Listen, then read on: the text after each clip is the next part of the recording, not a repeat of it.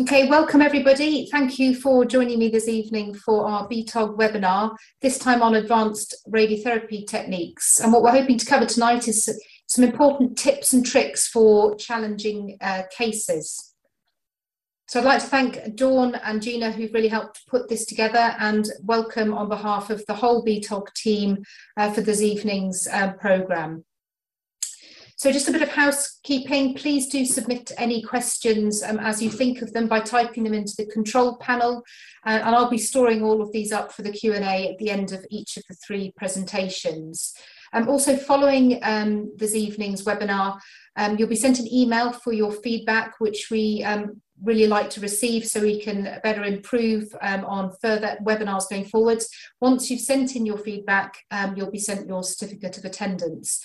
Um, and, for any of your colleagues who haven't been able to join us this evening who would be interested in looking at this online, um, please um, do remind them that if they access it in the next four weeks and use this uh, RCP approval code, they can use it uh, for their CPD diary as well.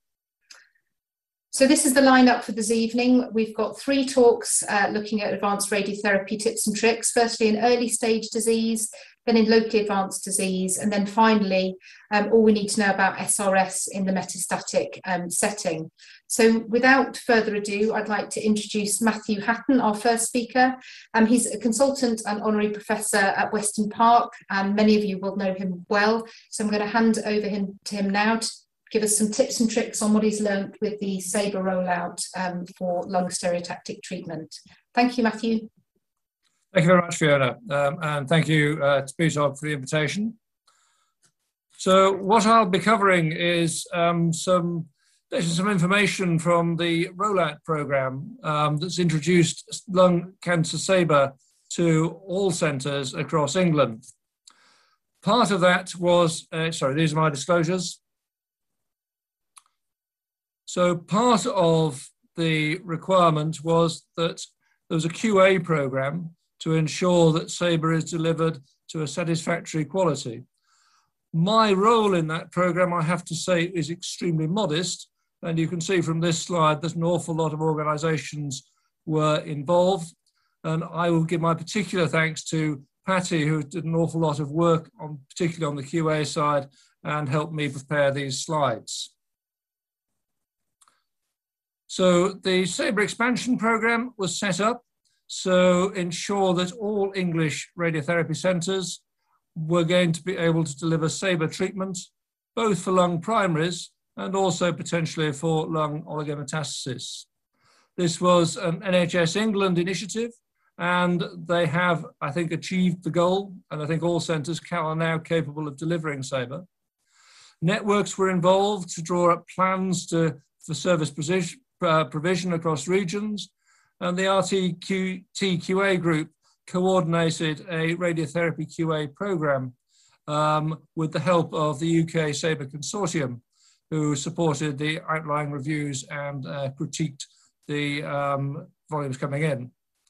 In addition, there was a dosimetric audit, which was run by the Na National Physics Laboratory, and there is a mentoring program with the CTE centres mentoring the newer centres um, to help them on their way with a few little tips day to day running of a SABRE service.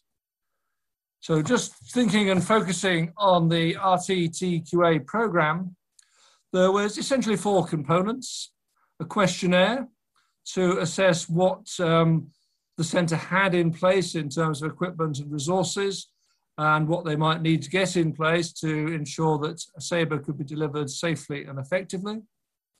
There was a benchmarking exercise for the oncologists to check on their ability to contact target volumes and the organs at risk. And there was a similar planning benchmark process for the physicists and uh, treatment planners to ensure that um, coverage of target volumes was optimal and sparing of organs at risk um, also optimal. And finally, as mentioned before, there was a dosimetric audit. So what this um, talk very much focuses on really is that outlining benchmark. So just to go through what the benchmarking exercise was, the RTQA sent out um, some packs with documents giving a clinical scenario, um, scans, um, 4D scan with um, phases, and a average image and a MIP image, and some instructions on what and how to contour. So they wanted in return um, some structures targets, the GTV MIP and ITV, expanded into a PTV, and a particular focus on organs at risk. So brachial plexus, the bronchial, proximal bronchial structures, trachea, the heart, the esophagus, spinal cord, and normal lungs and chest wall. The aim was to ensure that two clinicians at each centre passed the QA exercise and those clinicians were enabled to cascade training to others within their centre that required it. So in terms of numbers, 24 centres took part in this SEP programme and 47 clinicians have been assessed and QA'd. The pass rate on first submission, unfortunately, it was very low. I'm afraid that's as much detail as I can give because I think they're preparing some further presentations at the UK SABR Consortium meeting and hopefully perhaps at the BTOG meeting in, in January. And when we're talking about pass rates here, what I'm talking about is not necessarily the minor deviations that we will all see in our day-to-day -day practice, but major deviations. So changes or things that were far removed from what was ideal. So in terms of instructions, um, centres were asked that they generate an ITV according to the local practice. So if they were using breath hold techniques to carry on using breath hold techniques, carry on doing the things that they're familiar with, and then grow GTVs um, using the average um, scan. Other centres that were using um, other methods for controlling of breathing were encouraged to do those and contouring on the MIP and including individual um, breathing phases. So eventually you would get a structure um, recorded on the average that would, could be grown into a PTV.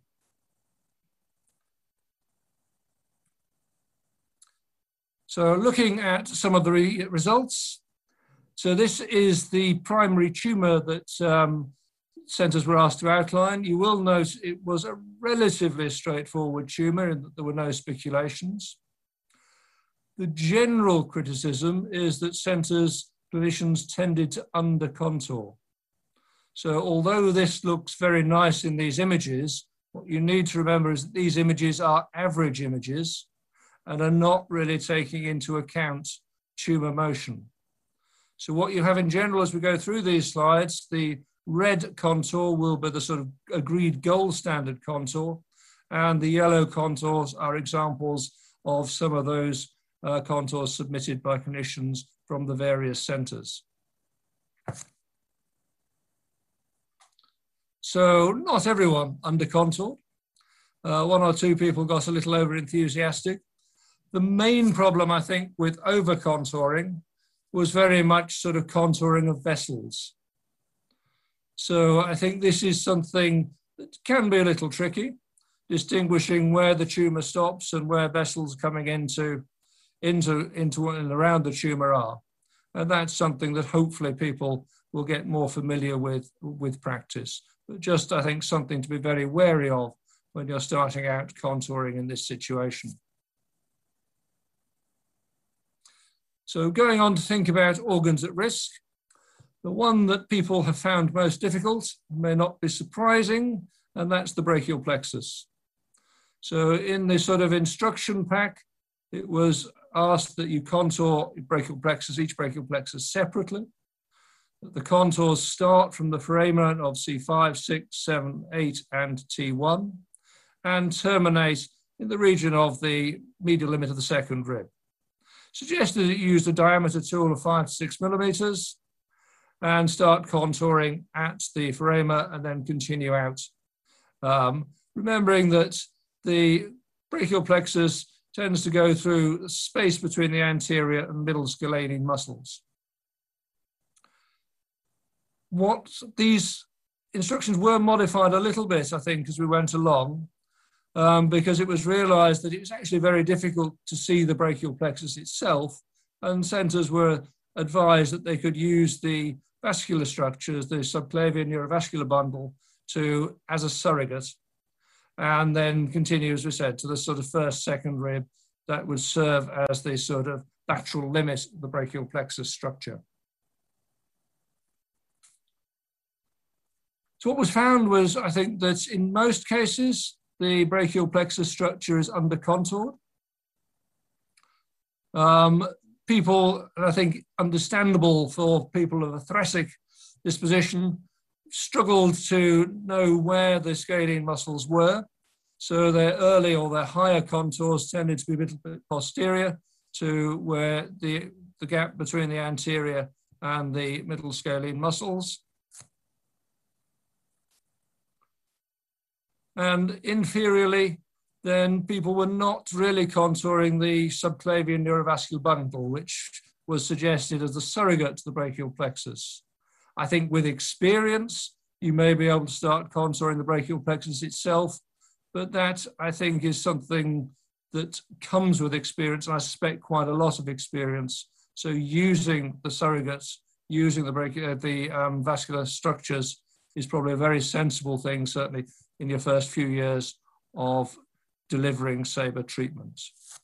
Every now and again, the plexus structures were over contoured, um, this being an example.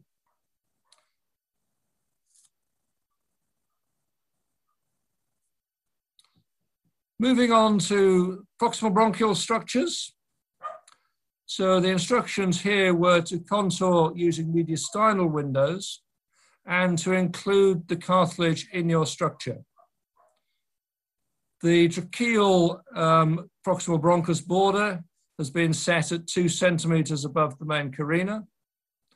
And then you contour approximately to include the lower part of the trachea, the carina, the main stem bronchi, right, left, upper lobe, intermedius, uh, lingular, middle lobe bronchus, and the lower lobe bronchus. The contouring of the bronchus should be ending at the site of the segmental bifurcation.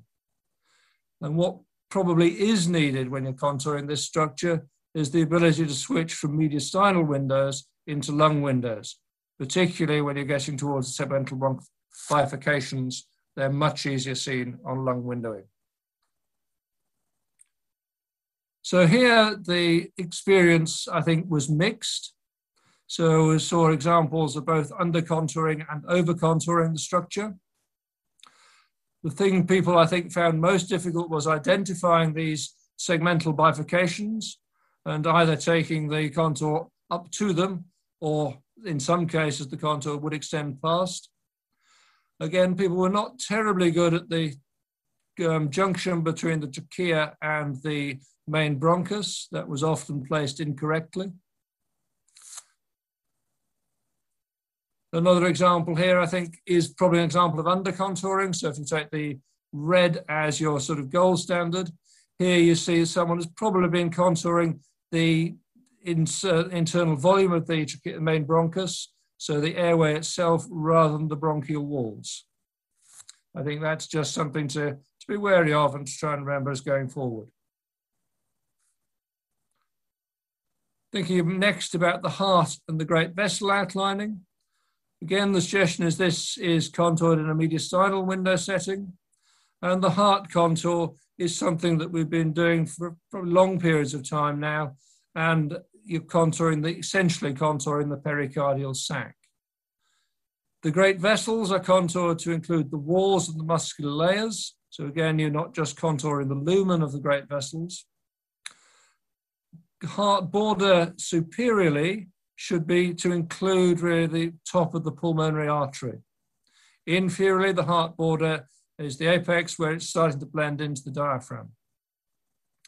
Major vessels should include the inferior vena cava, and the pulmonary arteries should be excluded below the main bronchus. So, so the difficulty that we saw here was really the superior aspect of the heart, bringing that contour up to the top and include the top of the pulmonary artery. And to remember that the pericardium does encompass some of the great vessels. So there's a, a, an area where the great vessels are still within the pericardium and therefore within the cardiac volume. So these illustrations, I think, show that. So again, you've got the red contour as the pericardial contour, and you'll see that some centers have contoured the vessels separately and used a great vessel structure rather than the heart structure.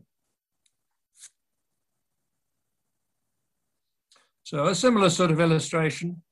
So again, red is contouring the, the pericardium. And again, you're seeing that in yellow, the cardiac volume that had been submitted here is under contoured. And in the orangey color there, they've contoured some of the structure as um, a great vessel.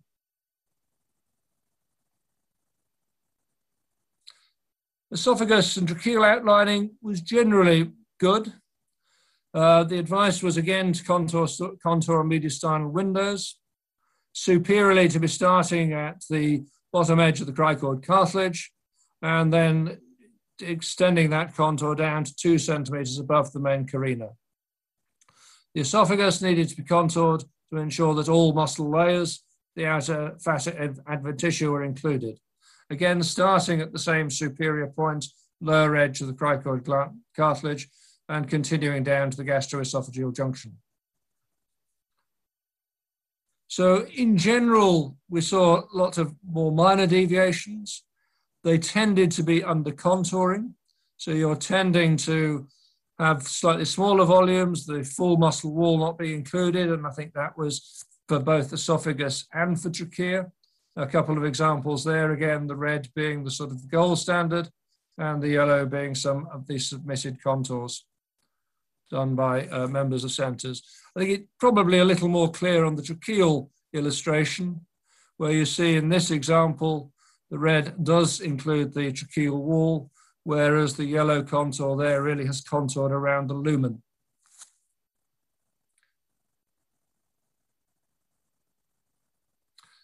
So I think um, I will be drawing to a close at that stage. The only other thing I've been asked to mention is um, in terms of lung contouring, which was generally good, often because I suspect that's automatic, but some centres did still include within their lung contour the ITV, the hilum, the main bronchus. Those, do, those structures do need to be excluded from a lung contour. So I think at this point, I shall hand back to Fiona. Thank you very much. Thank you very much, Matthew, um, and for such a concise overview, and, uh, also to Patty, even though she's probably not on the call, for all, all those lovely pictures um, she's provided. Um, I mean, clearly, this is, you know, I think it highlights the complexity of the technique we're trying to roll out around um, Britain, not just some of the complexity of the 4D in relation to the primary tumour, but structures that we wouldn't normally contact in the stage three setting, like the proximal bronchial tree and the brachial plexus. Um, how do you think we should best ensure the quality of plans going going forward now that this hopeful learning curve has um, got all centres quality assured? I think it has to be through a process of peer review. Um, I think uh, clearly peer review within centres. So those who are developing the techniques can hopefully bring on the next generation.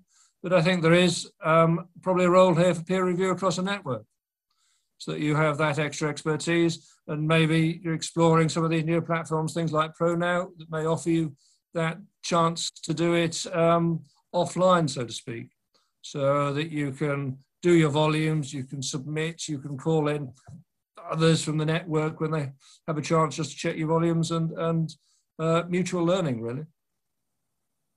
Thank you, Matthew. Um, we haven't actually got any questions um, in from the audience. Again, please, if you have got questions for Matthew, Corinne, or, or, or Liam, do um, bring them into the um, into the control panel so I can see your questions. Just one last question before we move on. I think part of the problem or part of the issue is that internationally we've got a number of different um, atlases, contouring atlases, whether they're different thoracic atlases or whether it's how the differences between how the thoracic people um, outline the brachial plexus compared to maybe the head and neck team. Um, how much of an issue do you think this is? I, I, know we provided our own, in this case, our own sort of guidelines, which you know may maybe we needed more detail in um, and maybe we could revise. But how much of an issue do you think it is that we've got a number of different international atlases out there? I think what saw through this program was that things people had been familiar with contouring, the esophagus, the heart, etc., then generally they were quite good. I think the one exception with the heart is, is that superior border. I think um, people have got used to, and I think this is an evolution of all these different atlases that have been out there. Mm. Over time, I think our superior heart border has gradually risen. And so if you learnt your sort of heart contouring 10, 10 years ago, then you're not quite doing what is, is considered standard. Um, so I think it, it is a process. I think we do need to try and get these um, atlases more joined up so that internationally we're doing the same thing. But um, in the terms of the UK, I think we now do have a benchmark that hopefully people are getting familiar with. And if we can stick with that, um, then hopefully we'll have a fairly uniform um, approach across uh, at least England, but hopefully Wales, Scotland, Northern Ireland will be joining us. That's great. Thank you very much, Matthew, for your, your time and expertise this evening. Um, it you. now gives me great pleasure to introduce Professor Corinne Faivre-Finn, um, who um, is well known to, I'm sure, many of you on the call from the Christie and University of, of, of Manchester. Thank you, Corinne. Thanks, Fiona, and it's a real pleasure to be with you tonight. Thanks to BTOG for the uh, invitation. So I'm going to talk about advanced radiotherapy techniques to treat large volumes radically. So these are my disclosures.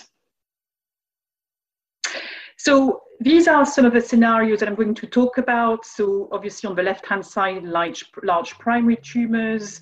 On the right-hand side, tumors with contralateral lymph nodes. And then at the bottom, you have examples of patients who have at the same time large tumors, but also multiple mediastinal lymph nodes, including the supraclavicular fossa, or in some cases, even uh, both sides of the neck.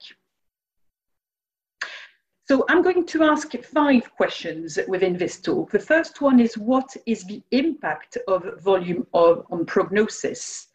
And the very first uh, study that uh, I'm aware of that looked at the impact of uh, tumor volume on prognosis is this uh, prospective study from TROG that included over 500 patients with stage one to three non-small cell lung cancer treated with curative intent. And what they showed, as you can see from the graph on the left-hand side, is that the tumor volume is um, a prognostic for survival. Um, that was the case certainly in a univariate analysis, but when they adjusted for other factors such as the T stage, this was not significant anymore. They also looked at uh, the impact of tumor volume uh, according according to um, the, the time from treatment, and they show that the larger volume adversely affect outcome only within the first 18 months, and that is the graph on the, in the middle, not after 18 months. And the overall conclusion uh, of this uh, paper is that larger tumor size alone should not by itself exclude patients from curative chemoradiotherapy treatment, which I completely agree with. Now, we do have some very good data from RTOG 0617, so you will all be familiar with this study, uh, which was actually updated in JCO in 2019, including uh, an update for multivariate analysis, which showed that one of the most pro uh, strongly prognostic factor is the PTV, uh, as well as the heart V5. And it's important to say that they went through an exercise of recontouring all of the hearts uh, centrally um, to perform this analysis. And as Matthew pointed out, there can be major variation, which they did observe in this study. So um, with a uniform way of contouring the heart, the heart V5 is also very prognostic, as well as the PTV. And then in Manchester, we have done over the last few years a lot of research on the impact of those to the heart. And we have identified in this large image based uh, data mining analysis of over 1,100 patients treated with 55 gray in 20 fractions that the, the dose to the base of the heart is associated with poor survival, but also in this series, the tumor size was associated when taking into account other confounding factors with poor prognosis. The second question that I'd like to ask is what is the outcome of patients with large volume disease treated radically? So we have a, a series from uh, the Netherlands, a retrospective series, single center of stage three patients treated with chemoradiotherapy, concurrent chemoradiotherapy. They define large volume as PTV of more than 700 cc, and in this group of almost 100 patients, they had also N3 uh, disease, and they also looked at a smaller cohort of 23 patients with N3 disease but this time PTV of less than 700 cc. And you can see on the graph on the left-hand side, uh, the patients with PTV of more than 700 cc with or without N3 nodal disease had a significantly shorter overall survival compared to patients with smaller volume disease. And you can see the corresponding median survival. Similar results if they, when they looked at a cohort of only stage three patients. What is interesting from this analysis, however, is that they show that long-term survivors with PTV of more than 700 cc were observed. 24% of those patients without N3 and 37% with N3 were alive at five years, which shows that actually you know, this you know, radical intent treatment can be beneficial. Now, you may ask the question of what's the impact of these treatments uh, on uh, toxicity? Well, you know, as expected, a third of the patients developed severe uh, esophagitis, and 7% of the patients uh, sadly died as a result of their treatment. All of these deaths were in patients with a PTV of more than 700 cc. The third question I would like to ask is Should we treat patients with large volume radically? We know that um, uh, radical intent treatment obviously leads to better control, but we have to take into account obviously uh, the impact on normal tissues. And we have very compelling data from the meta analysis comparing uh, concurrent to sequential chemoradiotherapy and an RTOG pool data analysis of seven trials that improve local control correlates with improved overall survival. And clearly, um, you know, by treating patients radically, um, there is a better chance compared to palliative treatment to achieve this uh, local control and therefore to improve survival. And actually, um, you know, many of you will be aware of the uh, very sobering results of the National Lung Cancer Audit that showed that two thirds of the patients with stage three disease receive either palliative treatment or no treatment at all. So you know, clearly difficult to achieve local control and, and improvements in survival.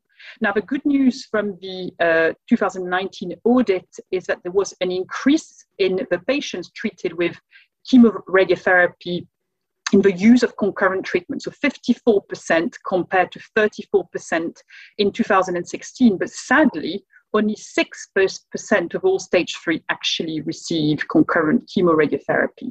And also from this National Lung Cancer Data Audit, we have no data on GTV or PTV, and it would be very interesting uh, and informative to know whether these patients who are not treated at all or receive palliative treatment are those with large volume disease.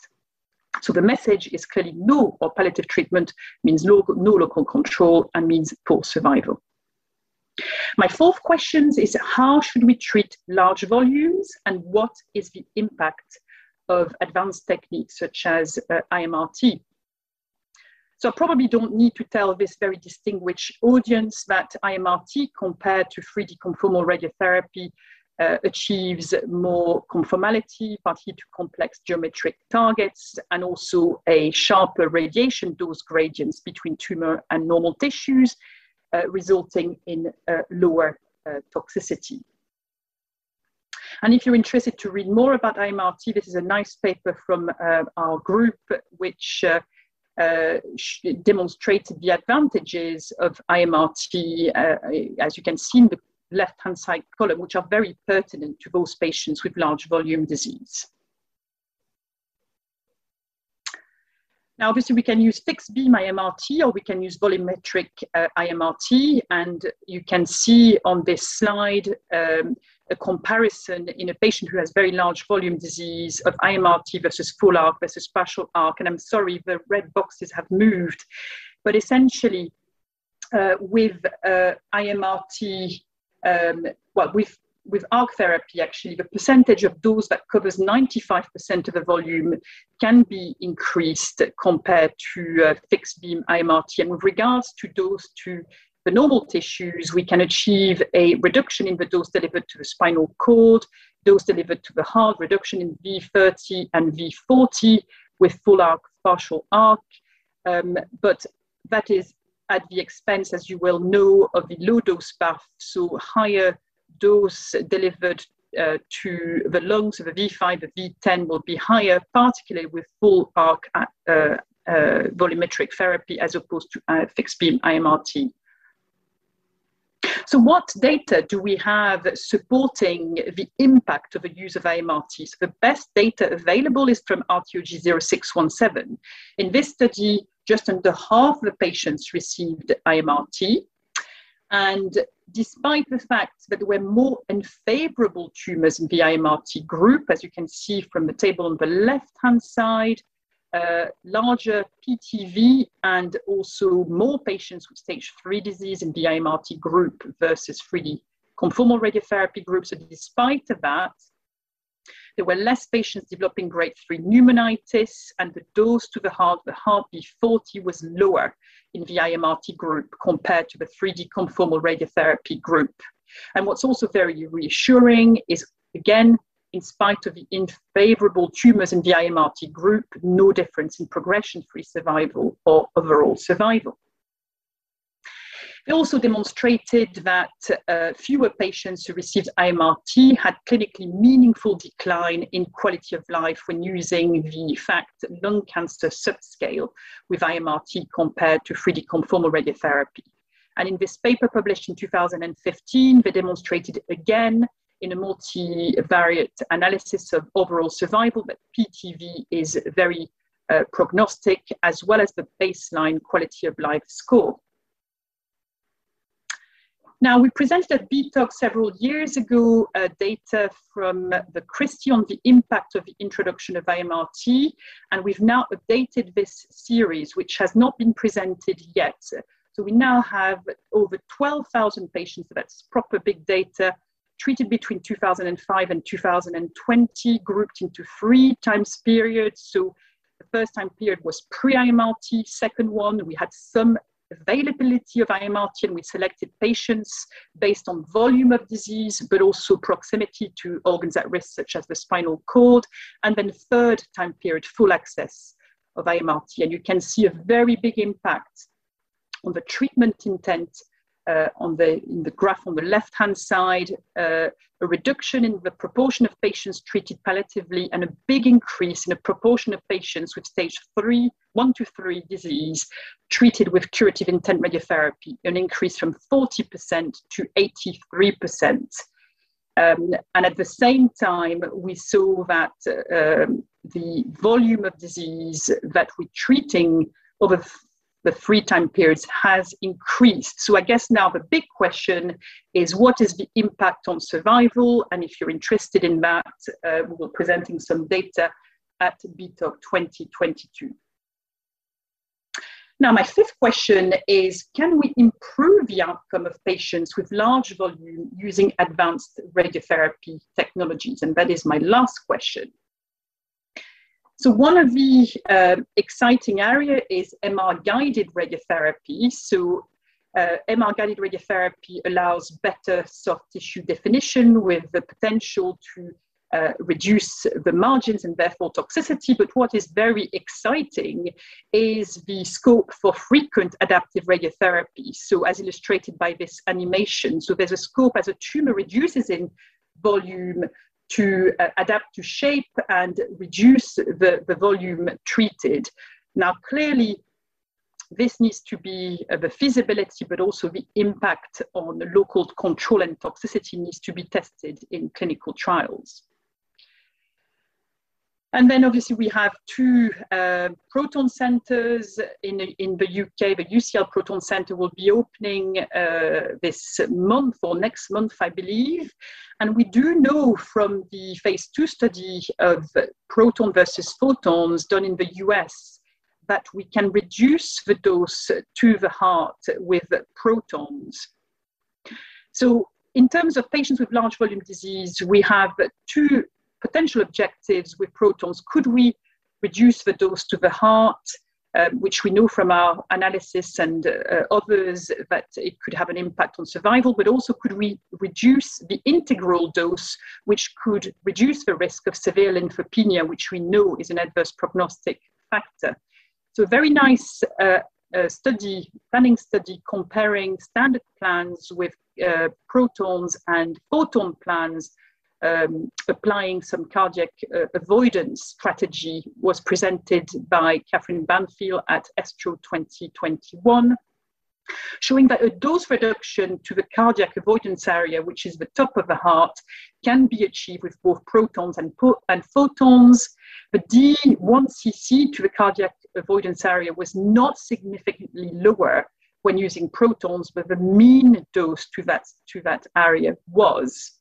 Now, in terms of large volume uh, uh, disease, we also have to bear in mind that the proximity of the ITV to the cardiac avoidance area dictates whether a dose reduction can be achieved with protons. And you know, if you have a large tumor, it's often central, close to the heart, and it is not always possible to uh, spare that region with protons. So we have to bear that in mind.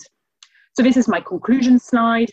Patients with large volume disease clearly have a poor prognosis, but also we know that without treatment, patients will progress and die. So we have to make sure that curative intent treatment where appropriate is delivered uh, to patients to achieve better local control and improve survival. We have a number of unanswered questions, and unfortunately, I don't have uh, studies that really uh, address specifically in patients with large volume disease, whether it's best to give sequential or concurrent chemoradiotherapy given toxicity concerns. And then an important toxicity of durvalumab patients who have large volume disease compared to have lower volume disease. And as you will know, we have no data on that from Pacific as the, um, uh, the, the radiotherapy uh, dose volume uh, data was not collected. We have a lot of hope that this data uh, will be included in Pacific R and presented at future meetings. And then finally, the future is for the integration of MR guided radiotherapy and adaptive radiotherapy in the management of these patients. And possibly there may be a role for protons as well. Thank you very much for your attention. Thank you very much, Corinne, um, and for taking us through those uh, key important questions uh, so succinctly. Um, what do you think is the main barrier in the UK for getting these large volumes treated? We know that IMRT and VMAT is now technically available um, in all of the centres. Is it, um, you know, what is it we need to do to see these large volumes getting considered for radical radiotherapy, whether that's concurrent or, or otherwise? Yes, thanks. This is an important question. So we, we know that um, you know IMRT is now more widely available, but uh, how you know, is it is it used routinely in all patients? But I guess the biggest uh, issue in my mind is patient selection. So when patients are discussed in, in MDTs um, and seen in, in, in clinic, um, you know, some consultants may decide to go down the route of palliative radiotherapy as opposed to, to uh, radical radiotherapy. And that is based on very subjective factors sometimes. So for me, the biggest issue is the issue of training. And, you know, I think having perhaps, you know, discussions through, you know, BTOG or other forums, but, you know, uh, Matthew also mentioned uh, the ProKnow platform where we may be able to share uh, cases is probably the way forward. I think for the centers where perhaps people tend to be a little bit more conservative, they need to see um, examples of patients with large volume disease who can be one, safely treated, so the dose to the uh, organs at risk can be uh, met, but also understand that some of these patients will have long-term survival. So, you know, I think the data presented from the uh, Netherlands, for example, is very interesting because I think there's a belief that these patients will never achieve long-term survival, and you know that is clearly not the case. And then just just one final question, if I may come in from the audience, asking specifically what cardiac constraints do you use for your stage um, three patients? Yes, so at the moment we we we use a, a, sort of V30 and V40 cardiac constraint, but this is all about to change. So following the uh, the data that we have published in the last few years, and we now have defined this area at the base of the heart that includes the conduction system, the origin of the coronary arteries. So we now understand that this is the area that we need to spare. And we have a, um, a program grant that's been awarded by NIHR that will allow us to introduce a new dose constraint for this area to all of our patients. So that will start um, next year. Um, and based on the uh, data presented by uh, one of my colleagues, uh, Alan McWilliam, uh, we'll have a constraint of 19.5 gray in 275 gray per fraction or 23 gray in, in using 2 gray per fraction. And another OAR to learn to contour. Well, that's the thing. So we're also looking at the automatic contouring of this structure because we are conscious that uh, not only it will not necessarily be that straightforward, but you know also people are, ve- are very busy, and that's you know adding something else to their workload. No, that's fantastic. Thank you very much for for for that. Um, and uh, yeah, more to come. Another advert for uh, attending BTOG 2022.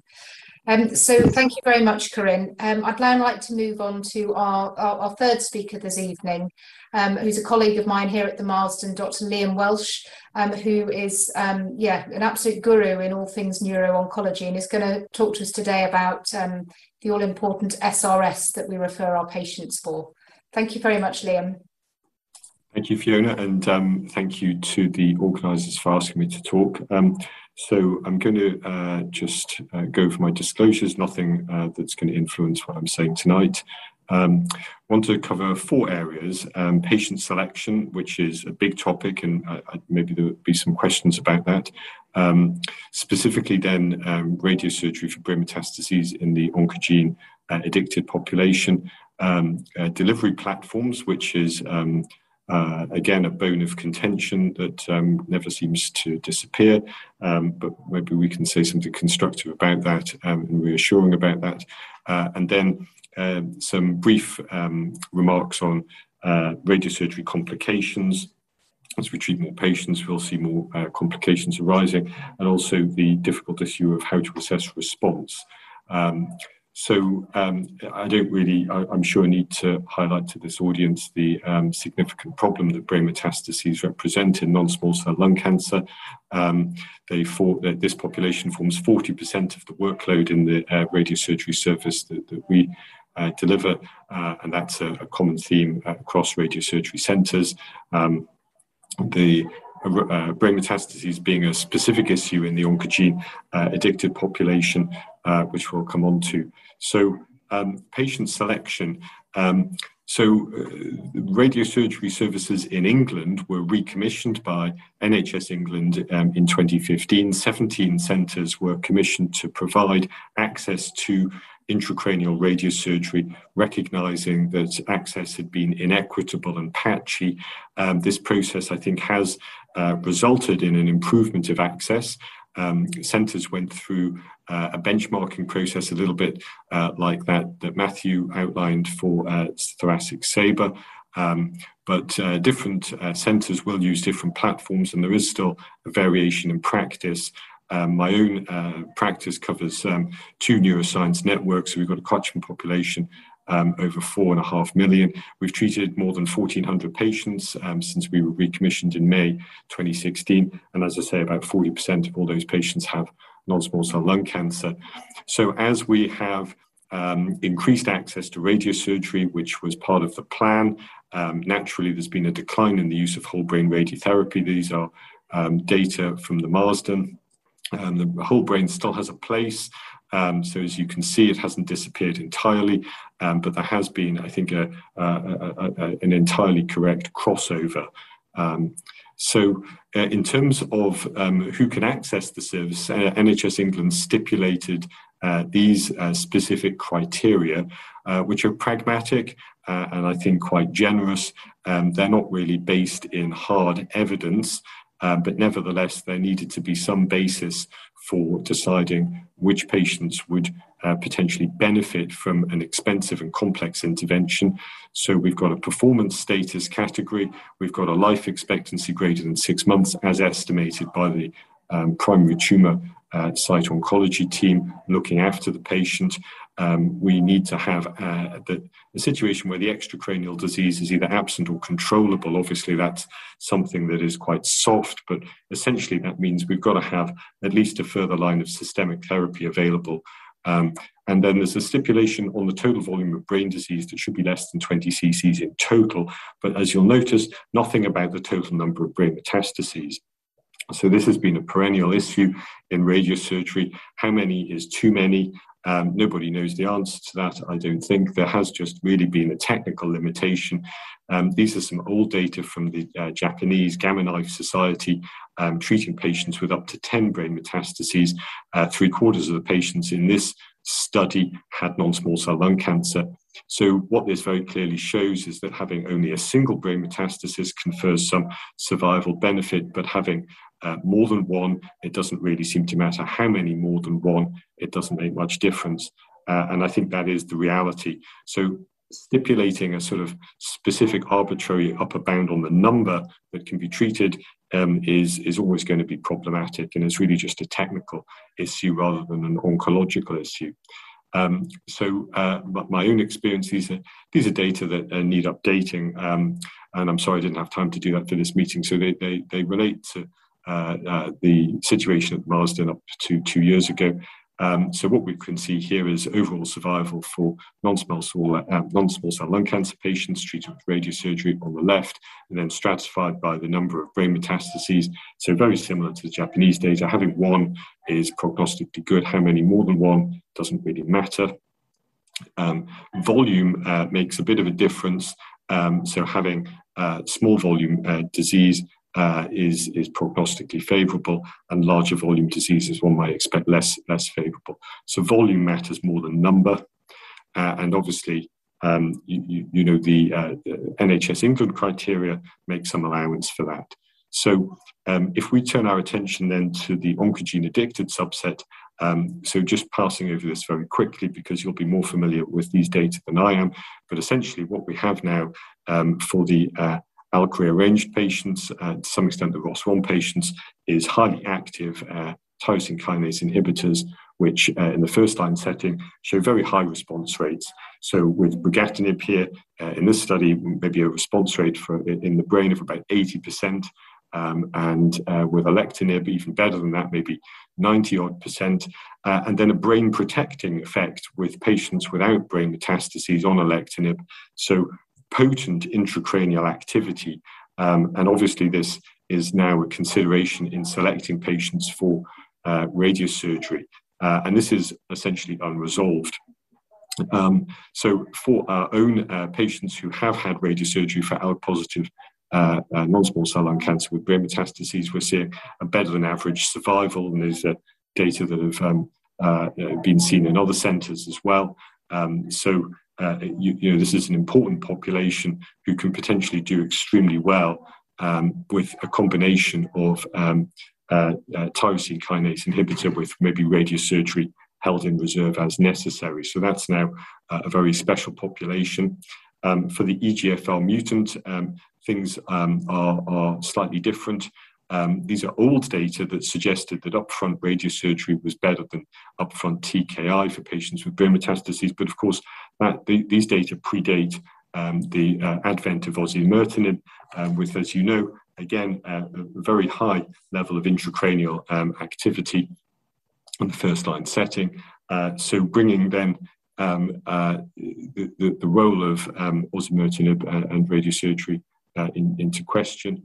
Um, our own data uh, for survival after radiosurgery for brain metastases in the EGFR mutant population um, somewhat less favourable than ALK, um, partly just reflecting the difficulty uh, when when disease does progress on uh, osimertinib. And radiosurgery may have a specific role in that situation to deal with oligoprogression in the brain. Um, so um, this is a, a, an interesting case in point that came through our MDT recently. Um, so this is um, uh, a relatively young patient um, who is presented with a synchronous brain metastasis, very eloquently located uh, near the uh, left motor strip with a lot of edema uh, and obvious uh, neurological symptoms.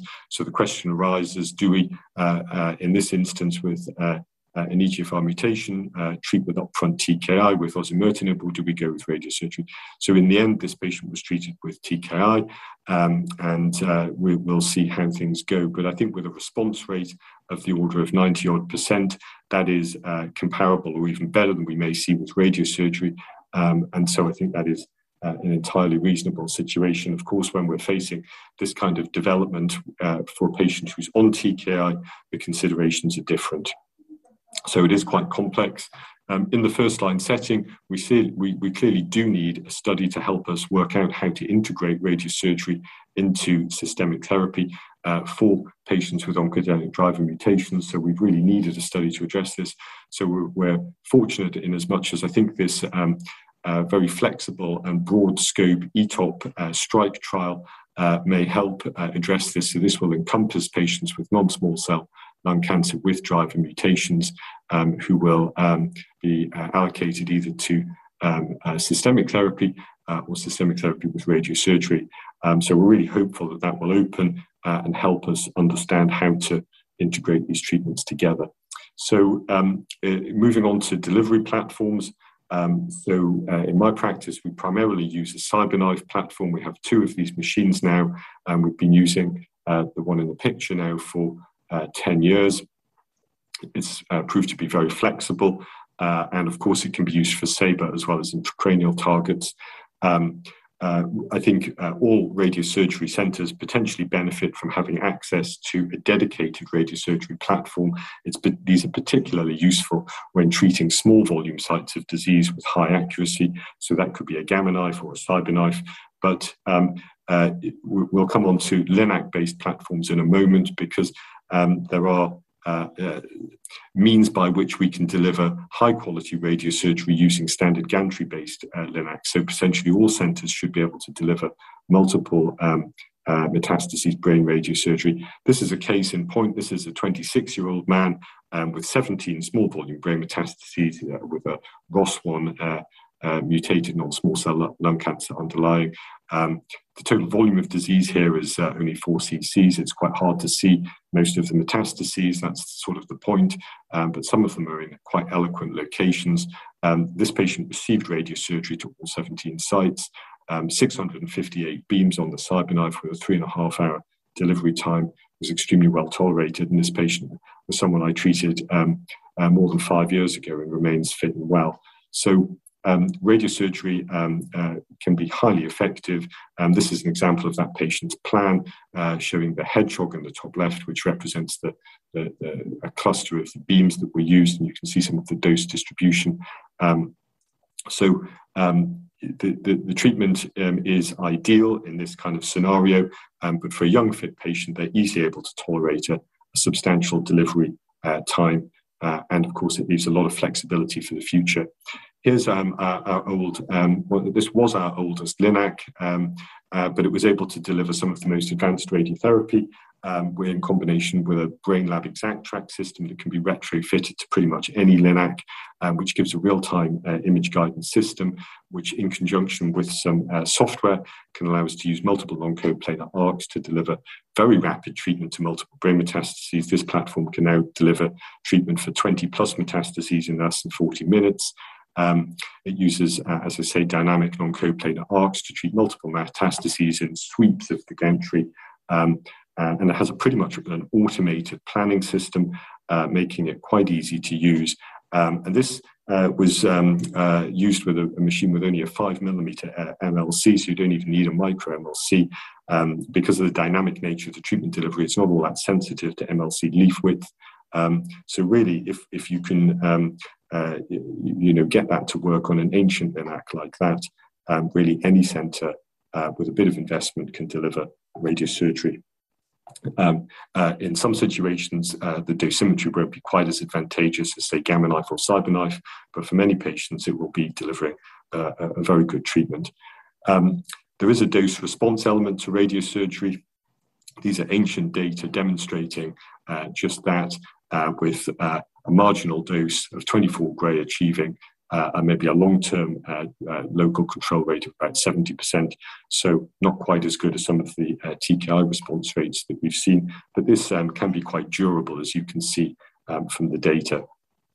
Um, in terms of uh, the risk, as we escalate dose, we deliver more dose to the brain tumor tissue immediately adjacent uh, to the brain next to the uh, uh, target. Uh, and of course, then there is a risk of causing damage or brain radiation necrosis. Um, that is correlated with the local V12. And so when we're planning uh, radiosurgery, we look at the local V12. This is more or less a per lesion metric um, where you've got uh, metastases clustered together. We may see some bridging, and then we do need to look at the local V12 in the cluster. So this needs some attention, and you can see the V12 here is associated with the risk of radiation necrosis in these data from Giuseppe Minniti in Rome. So this is something that needs to be um, uh, looked at, and sometimes we do need to reduce dose to accommodate um, the, the, the, risk of radiation necrosis. Um, just to show an example of, of what can be done with a pragmatic approach, um, uh, the, the top two scans here show um, uh, a brain MRI scan for a newly diagnosed patient, a 52 year old woman with a, a wild type non small cell lung cancer with a hemorrhagic brain metastasis and uh, a number of small volume additional brain metastases, um, 17 in total. Um, that hemorrhagic lesion, it's very difficult to discern what's blood and what's tumour. The lesion itself in total is about 20 cc's. Um, the patient had been turned down for treatment at another centre. Um, but we felt uh, we could uh, treat her using a fractionated radiosurgery approach, which is readily deliverable on the CyberKnife or Linac platform. Um, so we did so three fraction radiosurgery, um, including that hemorrhagic site, just treating the entirety of the volume. Um, and the result uh, there at three months is shown below. The patient is actually entirely well, um, coming off steroids with no deficit, uh, with significant regression um, in the hemorrhagic site, and presumably the tumor in there somewhere also regressing. Um, so just really to illustrate that um, even uh, difficult situations can be tackled, um, and if you don't get a sensible answer um, or, or, or, a satisfactory answer from your local MDT, um, it can be worth asking around um, because uh, you know experience does vary. So radiosurgery complications. First thing I just want to mention is scan frequency. So, for patients with brain metastases, it's worth monitoring. Uh, this is a patient with an EGFR mutated non small cell lung cancer who developed a pontine metastasis. You can see there on the right. Um, that is easily treatable with single fraction radiosurgery, um, but it's best treated when it's small, as you may appreciate. So, NICE uh, have produced some recommend, uh, recommended uh, follow up guidelines. Uh, so, three monthly brain MRI, I think, is right. Um, and I think really uh, for uh, the longer term, that is probably the right thing. Although NICE have recommended backing off a little bit as time goes on, but I think the evidence for that is weak. But three monthly scans, I think, um, is is sensible. Um, problem solving. Um, well, sometimes the scans that we do at follow up are difficult to interpret. Uh, this is a patient with a right occipital metastasis um, this was uh, uh, treated with radiosurgery. That's the um, state of the disease at the time of treatment in September 2017. Um, so uh, the, the, following year, we've got a situation on the right. Has that is that recurrence or is that radiation necrosis? Can be very difficult to determine.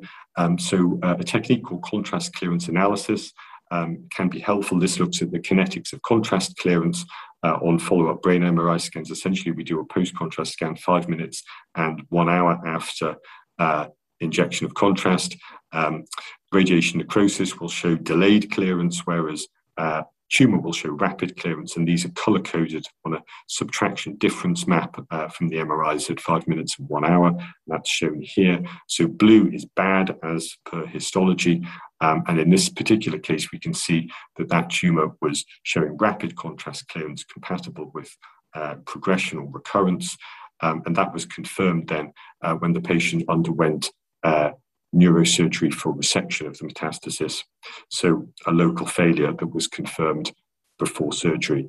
So in summary, there are now potentially effective systemic therapy options for, uh, for all groups of uh, non-small cell lung cancer patients, but particularly those with driver mutations, and that needs to be taken into account. And so really to manage patients and to get the optimal selection, we've got to work together. That means the lung MDT working together with the neuro-oncology MDT um, to decide how best to proceed and integrate the available treatment options um, on an individualized basis for each patient. There are many open questions, not least of which is the timing of radiosurgery and how to integrate with um, targeted therapies and uh, immunotherapy, which we've not touched on. There's the open question of screening um, and uh, the, the remaining outstanding role of does whole brain still have a place at all? So I'll stop there and take any questions. Thank you very much, uh, Liam. Um, that's fantastic. Um, it's lovely to see all the advances with SRS pretty much replacing most of whole brain radiotherapy, and now with systemic therapies getting so good, possibly moving SRS out of the the frontline space um, and clearly highlighting that ETOP strike trial uh, will be very interesting. Um, haven't got um, any questions in from the audience as yet, but knowing how much we rely on the, the follow up and your interpretation of fancy scans. Um, how widely available, given the resources of asking patients to hang around for an hour, how widely available across the UK are these tram scans?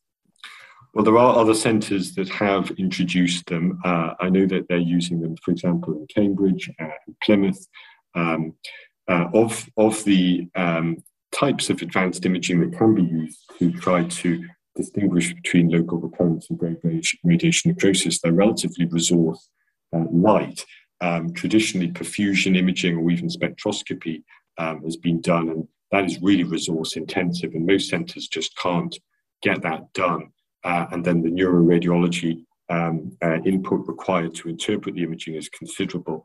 Um, so tram, a tram scan will tie up a scanner for an hour because typically there isn't time to get another scan done um, between the two imaging sessions. So it does lock down the scanner for an hour. But other than that, um, the technology is just a, some software. Um, the scan sequences are just very standard volumetric um, contrast uh, uh, sequences that can be done on any MRI, uh, and the software is largely automated. Um, so it is something that is logistically relatively straightforward to do, and um, you know we've been able to introduce these at the Marsden without any great difficulty in a uh, an imaging department that is extremely busy and under a lot of pressure, as you know. Um, so I think as advanced imaging goes, it's it's pretty manageable. Um, uh, of course, it's not perfect, and um, there are uh, questions of interpretation. We found these scans pretty useful for non-small cell lung cancer patients. They are much less useful for patients with, say, um, mucinous uh, GI tumours, where actually the tumours intrinsically show delayed contrast, and so um, it's just not useful. So you can get um, false negatives. Um, so uh, you, you, know they're not perfect, but then nothing is, and um, we we have found them quite helpful uh, in situations where we have uh, delivered a lot of treatment and we're not sure you know whether we are looking at a problem or not and we've often had reassurance from the tram scans which has been borne out over time. So, um, so they're not generally available, um, but they could be, I think, quite widely available um, if there was interest. Thank you very much, Liam. There is one question for the audience, but it might not be fair for you, Liam, as it's more to do with the management of lung disease in general. I'm not sure if Matthew or Corinne are still on the line, but should patients with one or two brain metastases, but otherwise radically treatable thoracic disease, be treated radically with brain SRS and then radical um, thoracic radiotherapy. Um, I see Matthew turning his mind, and Corinne, they're both popping back. Do either of you want to take that question? My suggestion would be consider a Saron trial. A Metastatic disease. Yeah, I think I, I, love your answer, Matthew. I think the SARON, require Saron trial requires you to have at least one other met outside of the brain. But um, right. but yeah, absolutely, that needs to be at the forefront. Um, Corinne, do you treat these patients with radical thoracic radiotherapy? Yes, definitely. So uh, yeah, we would generally uh, start with the SRS and then give, uh, you know, at, at, the same time plan the radical treatment to the thorax. But uh, yes, and and if a patient is PS01, you know, would consider concurrent chemoradiotherapy uh, in this situation. If it's stage three within the thorax, if it's earlier stage within the thorax, of course, whatever is appropriate, you know, could be it could be SABR or and whatever is right. It, what about if this was a, a, a mutant patient, whether it's ALK-EGFR or ROS1? Yes, well, that is the tricky question, isn't it? And again, we come. Right, I added that bit, Corinne, just for a bit of spice at the end. yes, well, it's you know, I think as Liam has outlined, you know, there's a lot of uncertainties uh, regarding the sequencing of these treatments. So there is no doubt that uh, you know they, they should be treated with the appropriate targeted therapy. Um, but where SRS fits in and where thoracic radiotherapy fits in and in what order, I think is the tricky bit. What I understand from, you know, certainly many discussions I have attended is that nowadays medical oncologists quite like to start the systemic treatment first, see what the response is, um, and then potentially offer these local therapies a little bit later. Um, so, you know, obviously we have the um, you know, the strike study with, in the context of, of, immunotherapy and other studies, similar studies were discussed in the context of EGFR TKIs, but where thoracic radiotherapy fits in is a bit more unclear. That's fantastic. So we've got the trials, some open, some to come, kind of in, all in this space, um, but still some grey areas. That's fantastic. Thank you very much to um, my three speakers. And I'm sorry this is not an in person meeting, but look forward to seeing you and I'm sure members of the audience um, soon. And just before um, we head off, I just want to highlight um, the next upcoming um, webinars we've got for BTOG. So tomorrow morning, if you haven't got any other plans, we'd love to have you at the BTOG Masterclass leading uh, your lung cancer team. Um, and then the next BTOG webinar is in a few weeks, Wednesday, the 10th of November, which is one of the BTOG essential update, uh, up, updates uh, supporting patients with thoracic malignancies. Um, so thank you very much to all of our panel and the audience for staying late tonight. I wish you all a lovely weekend. Thank you.